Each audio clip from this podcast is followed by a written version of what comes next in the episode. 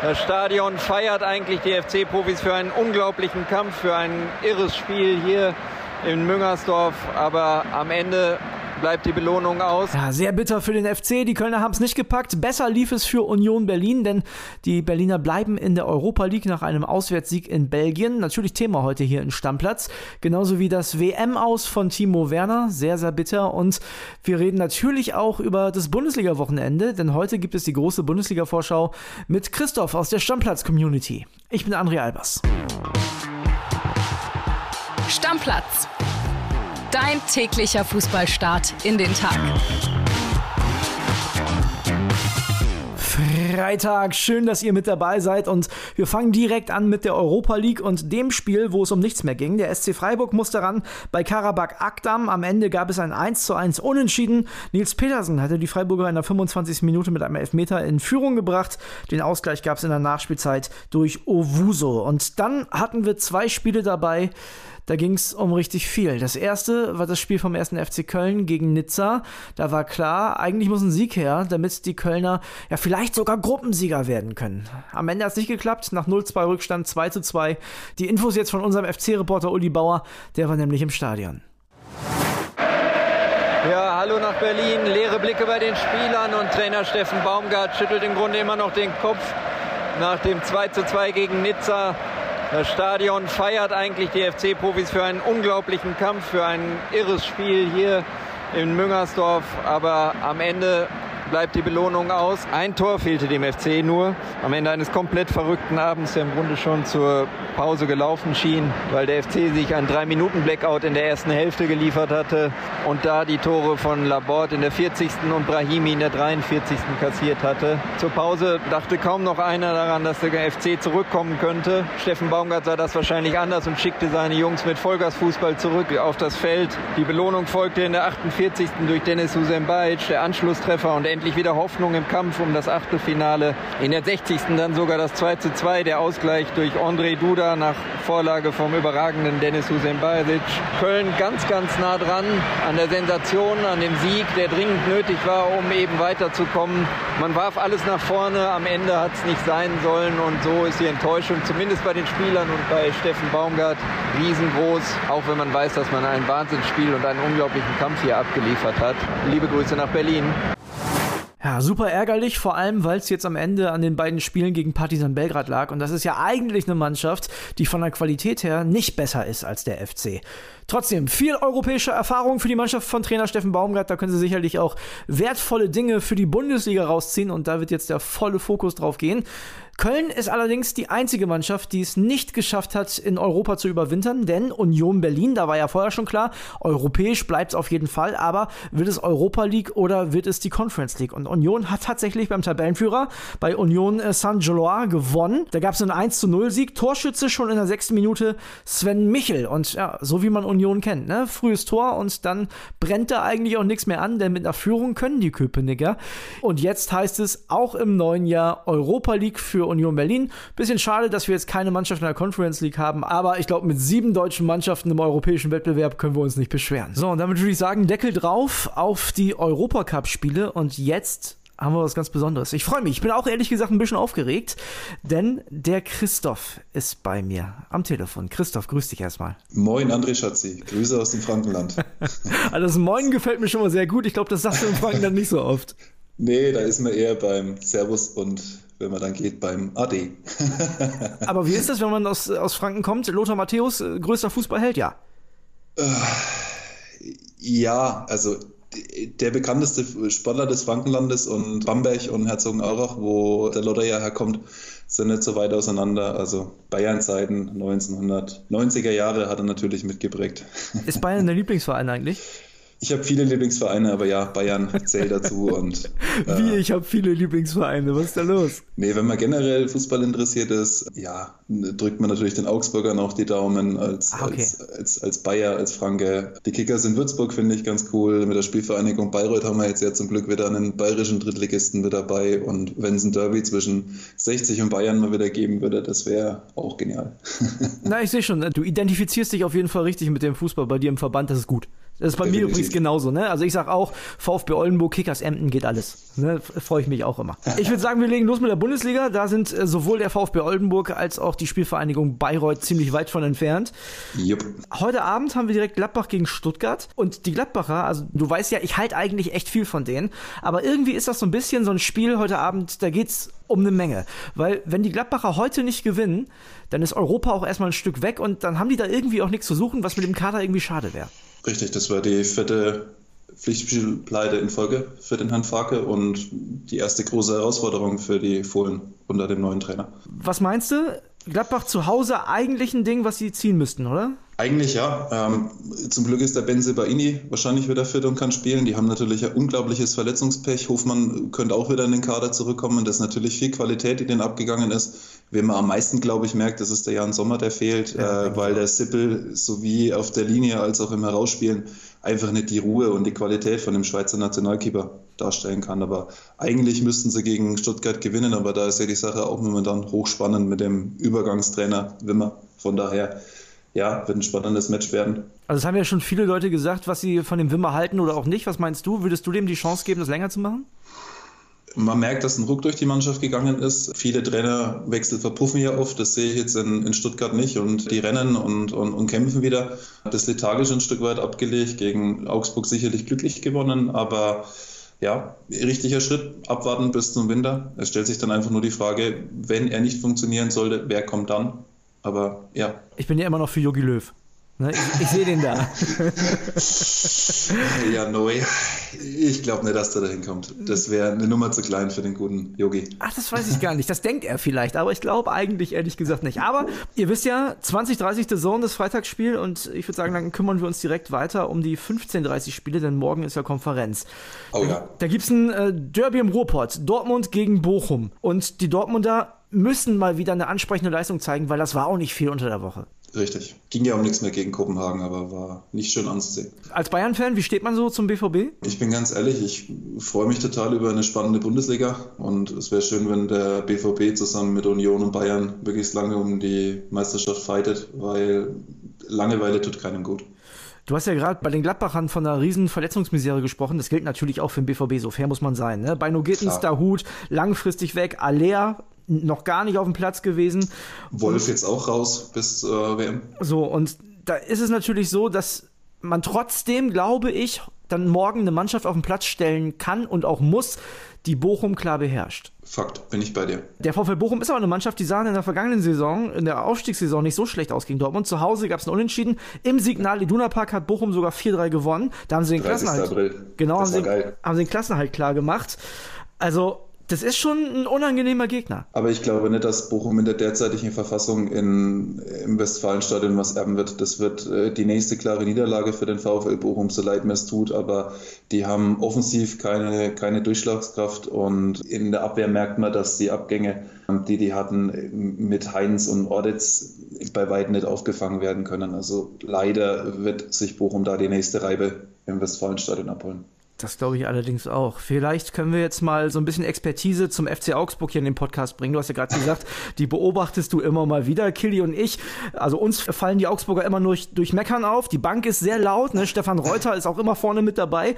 Gegen Eintracht Frankfurt, die jetzt ja euphorisch sein dürften nach dem Weiterkommen in der Champions League. Was meinst du, ist da was drin für den FCA? Ich glaube nein, weil Augsburg ist im letzten Spiel die Innenverteidigung komplett gesperrt abgegangen. Jetzt fallen beide Sechser aus. Augsburg kommt über den Kampf ins Spiel und ich glaube nicht, dass gegen die Frankfurter, den Achtelfinalisten, das ist ja Wahnsinn, da eine Chance haben. Es wird zwar ein enges, ein kämpftes Spiel, weil die Frankfurter mit Sicherheit auch müde ins Spiel gehen werden, aber die werden knapp den kürzeren ziehen. Eine weitere Niederlage für Augsburg. Ich muss ja sagen, trotz dieses Bad Boy-Images, das der FCA hat, ich ziehe meinen Hut. Da sind ja zwei Leistungsträger zum Beispiel in dieser Saison noch gar nicht zum Zug gekommen, mit Oxford und Dorsch langfristig verletzt. Also wenn die noch dabei wären, dann wird es vielleicht noch ganz anders aussehen. Definitiv. Also die Mannschaft hat unglaubliches Potenzial, was ich vor der Saison nie gedacht hätte, weil Augsburg hat sich ja letztes Jahr eher über die Ziellinie geschleppt mit total schlechten Fußball und gut, vielleicht ein Hoffnungsschimmer. Rafa Ginkiewicz wird wieder zurückkommen. Der ist ja nach seiner langen Verletzungspause wieder fit und verdrängt den Kuh Kubek aus dem Tor. Vielleicht gibt es den ja noch einen Push, wenn der äh, verrückte Pole dann im Tor steht. dass sie dann Frankfurt ärgern, aber ich denke, normalerweise brennt da für die Eintracht nichts an. Jetzt kommen wir zu dem Spiel, wo, und da will ich niemandem zu nahe treten, wahrscheinlich jeder neutrale Fußballfan froh ist, dass das in der Konferenz ist. Nämlich, du meinst du Plastiko? nee, ich meine jetzt erstmal Mainz gegen Wolfsburg. Ah, okay. So, weil das ist ja jetzt, klingt jetzt auch erstmal nicht so attraktiv. Ja. Beide Mannschaften momentan so ein bisschen im Niemandsland der Tabelle. Die Mainzer sind damit, glaube ich, gar nicht so unzufrieden. In Wolfsburg dürfte man da nicht so zufrieden mit sein. Aber ich glaube, dass der VfL Wolfsburg langsam im Kommen ist. Die verstehen den Kovac-Fußball und denen hat die, der deutliche Sieg vor heimischem Publikum auch mal gut getan. Das gegen Mainz, denke ich, auf jeden Fall ein Punkt drin sein. Das heißt, du gehst nicht mit Max Schrader mit, der ja bei uns im Podcast gesagt hat, Kruse macht mehr Bundesligaspieler als Kovac für Wolfsburg in dieser Saison. Da glaubst du nicht dran, ja? Nee, ich glaube, der Kovac hat sich langsam warm gesessen in Wolfsburg. Ich glaube nicht, dass sie den so schnell entlassen werden, weil ja, der, der VfL-Zug langsam aber sicher ins Rollen kommt. Komm, wir machen schnell weiter. Plastiko, TSG Hoffenheim gegen Leipzig. Das ist natürlich jetzt ein bisschen verschrien und ich vermute mal, das Stadion wird auch wieder nicht annähernd ausverkauft sein und ich kann es nicht nachvollziehen. Ich sag's dir ehrlich, wenn ich irgendwo da in Sinsheim, Mannheim in der Ecke wohnen würde, ich würde es mir reinziehen. Geiler Fußball. Vor allen Dingen ist es ja eine schöne Ecke da, Sinsheim, Mannheim. Da ist ja einiges auch zu Hause, aber ja, das ist einfach nur mal, wenn du Retortenverein bist und dann tust du dich schwer, die Zuschauer zu ziehen. Und ich kann mir aber schon vorstellen, dass von Leipzig gerade viele mit rüberkommen und sich das damit anschauen werden. So. Was meinst du zu Werner, der ja, jetzt ausfällt? Wollte ich gerade darauf zu sprechen kommen. Wir beide hören uns jetzt was zusammen an, denn ich habe den Kollegen Stan Hornig angehauen, der Leipzig-Reporter, und der verrät mal, wie es da um Timo Werner steht. Denn ihr habt es vielleicht schon mitbekommen, WM aus. Die Schockdiagnose kam gestern 16.07 Uhr. Der WM-Traum für Leipzig, der Timo Werner, ist geplatzt. Der Stürmer, der für das Turnier in Katar extra im Sommer zurück nach Leipzig wechselte, hat sich im Champions League-Spiel in Warschau gegen Donetsk das Syndesmoseband im linken Knöchel gerissen. Ob Werner operiert werden muss, ist aktuell noch offen. Klar aber, er fällt bis zum Jahresende aus. Ein Schock für Leipzig, aber auch für Deutschland und Bundestrainer Hansi Flick, denn der twitterte gestern, für Timo tut es mir leid, ein herber Verlust. Das wäre es von mir. Danke und viele Grüße. Tschüss. Ja, Christoph, du hast mich ja gerade gefragt, was sag ich zu Werner? Also ich glaube, bitterer kann das gar nicht laufen. Weißt du, da wechselst du den Verein, weil du sagst, ich möchte bei einer WM, bei einem großen Turnier mit dabei sein und dann verletzt du dich so kurz davor unfassbar bitter. Das tut mir wirklich für den Jungen wirklich leid. Also ich glaube nicht, dass es unsere WM-Chancen groß mindert. Das glaube ich nicht. Also ich glaube, wir sind immer noch, wenn es einen Wettanbieter gibt, der, der eine Deutschlandquote hat, hat die sich nicht verändert gestern, glaube ich. Aber es tut mir für den Jungen einfach leid. Bin ich bei dir. Werner wird ja immer gerne als Chancentod ein bisschen belächelt in der Nationalmannschaft. Aber rein menschlich gesehen, mit dem Wechsel ging eigentlich für Werner alles auf. Raus aus Chelsea von der Ersatzbank nach Leipzig in die Stadtformation. Und, der hat ja auch tüchtig äh, auf Kohle verzichtet, darfst du auch nicht vergessen. Ne? Also das ist ja auch nochmal ein Argument. Ja klar, ich meine, die verdienen genug, dass sie zweimal am Tag warm essen gehen können, aber er ist für Leipzig auch eine große Stütze wieder geworden und fühlt sich auch sichtlich wohl im, im Leipziger Umfeld. Und ja, mir tut es für den Menschen Timo Werner unglaublich leid, weil jedes Turnier, egal ob in Katar oder sonst wo auf der Welt, ist für einen Fußballer ein Highlight. Sehr, sehr schade. Aber dann steigen natürlich auch die Chancen für deinen Herrn Füllkrug, dass der vom Herrn Flick berufen wird. Äh, das habe ich gestern schon ein paar Mal gelesen. Also ich habe viele Nachrichten auf Stammplatz-Handy bekommen. Hier, André, jetzt ist Füllkrug ja safe.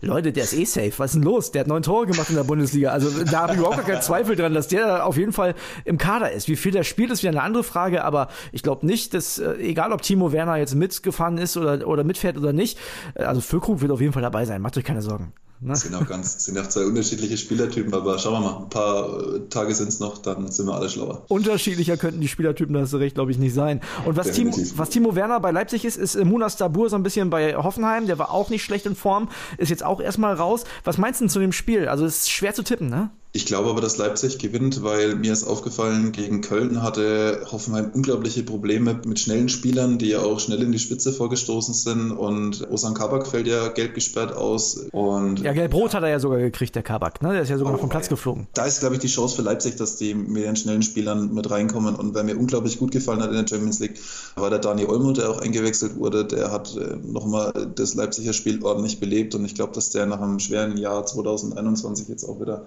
langsam im Kommen ist. Das ist ein Phänomen, ich glaube, der war einfach komplett überspielt. Der hat ja die EM gespielt, der hat Olympia damals gespielt und äh, also irgendwann geht dann auch nicht mehr, weißt du? Ist der, ist der Akku leer, genau, klar. Genau. Und ich hoffe aber auf viele Tore.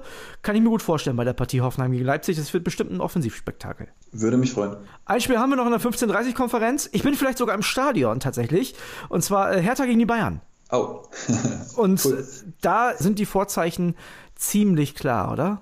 Ich denke auch, die Schulter der Nation kommt wieder zurück. Ähm, Neuer ist ja so weiter wieder fit. Ich denke auch, dass er spielen wird. Die Bayern werden zwar auch müde und geschlaucht nach Berlin reisen. Merkt man momentan allen international spielenden Mannschaften an, dass langsam der Akku ziemlich leer wird, aber eine klare Sache für Bayern und ja, die werden das Ding im Olympiastadion mit einem Arbeitssieg nach Hause holen. Wie viel Rotation erwartest du? Weil du darfst ja nicht vergessen, da steht jetzt auch nochmal eine englische Woche an. Und ich glaube, dass viele Nationalspieler, gerade deutsche Nationalspieler, auch ein bisschen Schiss haben nach der Werner-Aktion jetzt. Ich glaube, dass er gar nicht so viel rotieren wird, weil die Liste der Ausfälle bei Bayern ja trotzdem wieder ein bisschen strapazierter ist und er wird dem Knabri mal wieder eine Chance geben von Anfang an. Dafür kann ich mir vorstellen, dass Coman oder Manet rausrotiert, aber vorne Chubu ist gesetzt, die Innenverteidigung stellt sich wieder normal auf. Ob der Licht spielen wird, weiß ich aktuell noch nicht, aber ähm, der wird dann auf jeden Fall wieder im Kader mit dabei sein. Und ja, so viel rotieren wird der Nagelsmann nicht können, weil sich die Elf automatisch aufstellt. Fast schon wieder die identische Elf wie gegen Inter Mailand in der Allianz Arena. Würdest du sagen, äh, der FC Bayern bei Hertha, das ist ein viel zitiertes 100-Euro-Spiel. du und deine 100-Euro-Spiele, lass das lieber. nee, aber klar, klarer, klarer Sieg für Bayern, aber ich glaube nicht, dass es, dass es so torreich wird wie gegen Mainz. Okay, und dann haben wir noch ein Spiel, über das wir beide reden müssen.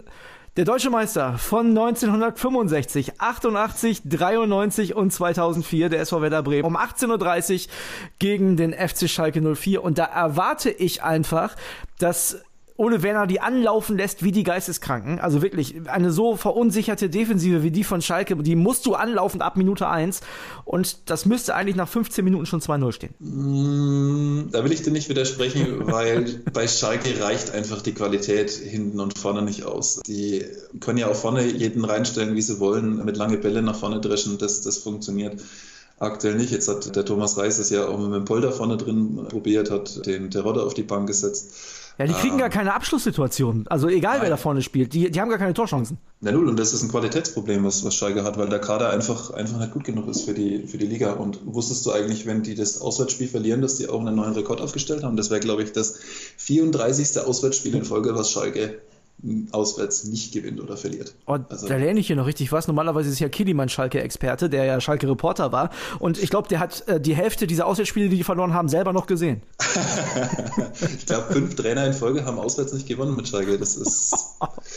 das ist ja, das ist ja unglaublich. Und das darf sich natürlich auch morgen Abend nicht ändern. Also, ich habe ja Sympathien für Schalke, das lasse ich ja immer wieder durchblicken. Aber nee, also morgen Abend 18.30 Uhr, da braucht man SVW die Punkte nochmal. Denn hier, Conference League, ne? Es, es, riecht nach Europa bei uns, ich sag's dir. Also, wenn Werder morgen gewinnt, 21 Punkte, das kann sich sehen lassen. Das ist ja schon die halbe Miete für den Klassenerhalt. André Junge, bleib auf dem Teppich. Ich denke mir erstmal den Klassenerhalt safe und dann kannst dich noch weit tragen. Aber mich freut's für Bremen, dass die sich gut in der Liga wieder etabliert haben. Und ja, wenn man ehrlich ist, wir haben uns gerade über den El Plastico ein bisschen lustig gemacht oder über Mainz gegen Wolfsburg.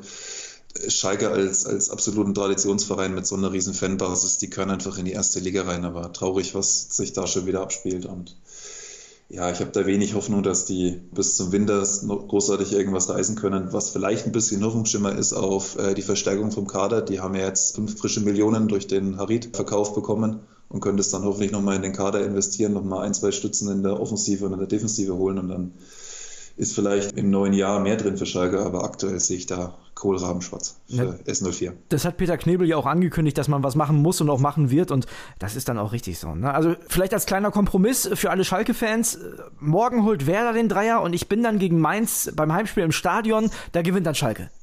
So machen wir es. Jetzt siehst du nicht gut aus der Affäre. Christoph, über die anderen beiden Spiele reden wir dann in der Sonntagsfolge. Es hat mir sehr, sehr viel Spaß gemacht. Super viel Fußballexpertise, gute Fakten mit eingebracht. Also du hast deine Feuertaufe im Stammplatz mit Bravour bestanden. Es war mir eine Ehre. Danke. Möchtest du noch was sagen? Ihr macht einen riesen Job. Es macht mir großen Spaß, in der Früh mit euch gemeinsam aufzustehen. Macht weiter so. Vielen, vielen Dank, dass ich dabei sein durfte. Und äh, ja, Kili, ich hoffe, Du konntest was lernen. Deckel drauf, danke. Ade, ciao, ciao. Also, Europapokal haben wir. Bundesliga haben wir. Ein Ding gibt's noch, und zwar die Hammermeldung von gestern. Und die dreht sich um Barca-Star Gerard Piquet.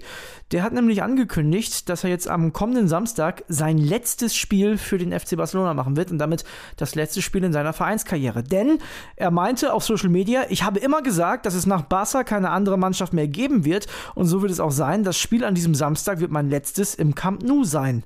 Gegen Almeria, 21 Uhr geht's los, wird also mitten in der Saison der Schlusspunkt seiner fantastischen Karriere. Ja, Leute, das ist ein Ding. Ja, und damit Deckel drauf für die heutige Folge. Ich wünsche euch ein richtig schönes Fußballwochenende, egal ob Bundesliga oder vielleicht der Amateurverein um die Ecke. Ne? Ihr habt es ja gerade bei Christoph gehört. Es lohnt sich auf jeden Fall, die Vereine im eigenen Fußballverband zu unterstützen. Und Beispiel heute Abend, 20 Uhr, Landesliga Weser Ems, Stadtderby, WSC Frisia gegen SV Wilhelmshaven im Jadestadion. Lohnt sich auf jeden Fall vorbeizugucken. Es sei denn, man kommt aus Bayern. Ist vielleicht ein bisschen weit. Tschüss, bis Sonntag. Stammplatz Dein täglicher Fußballstart in den Tag.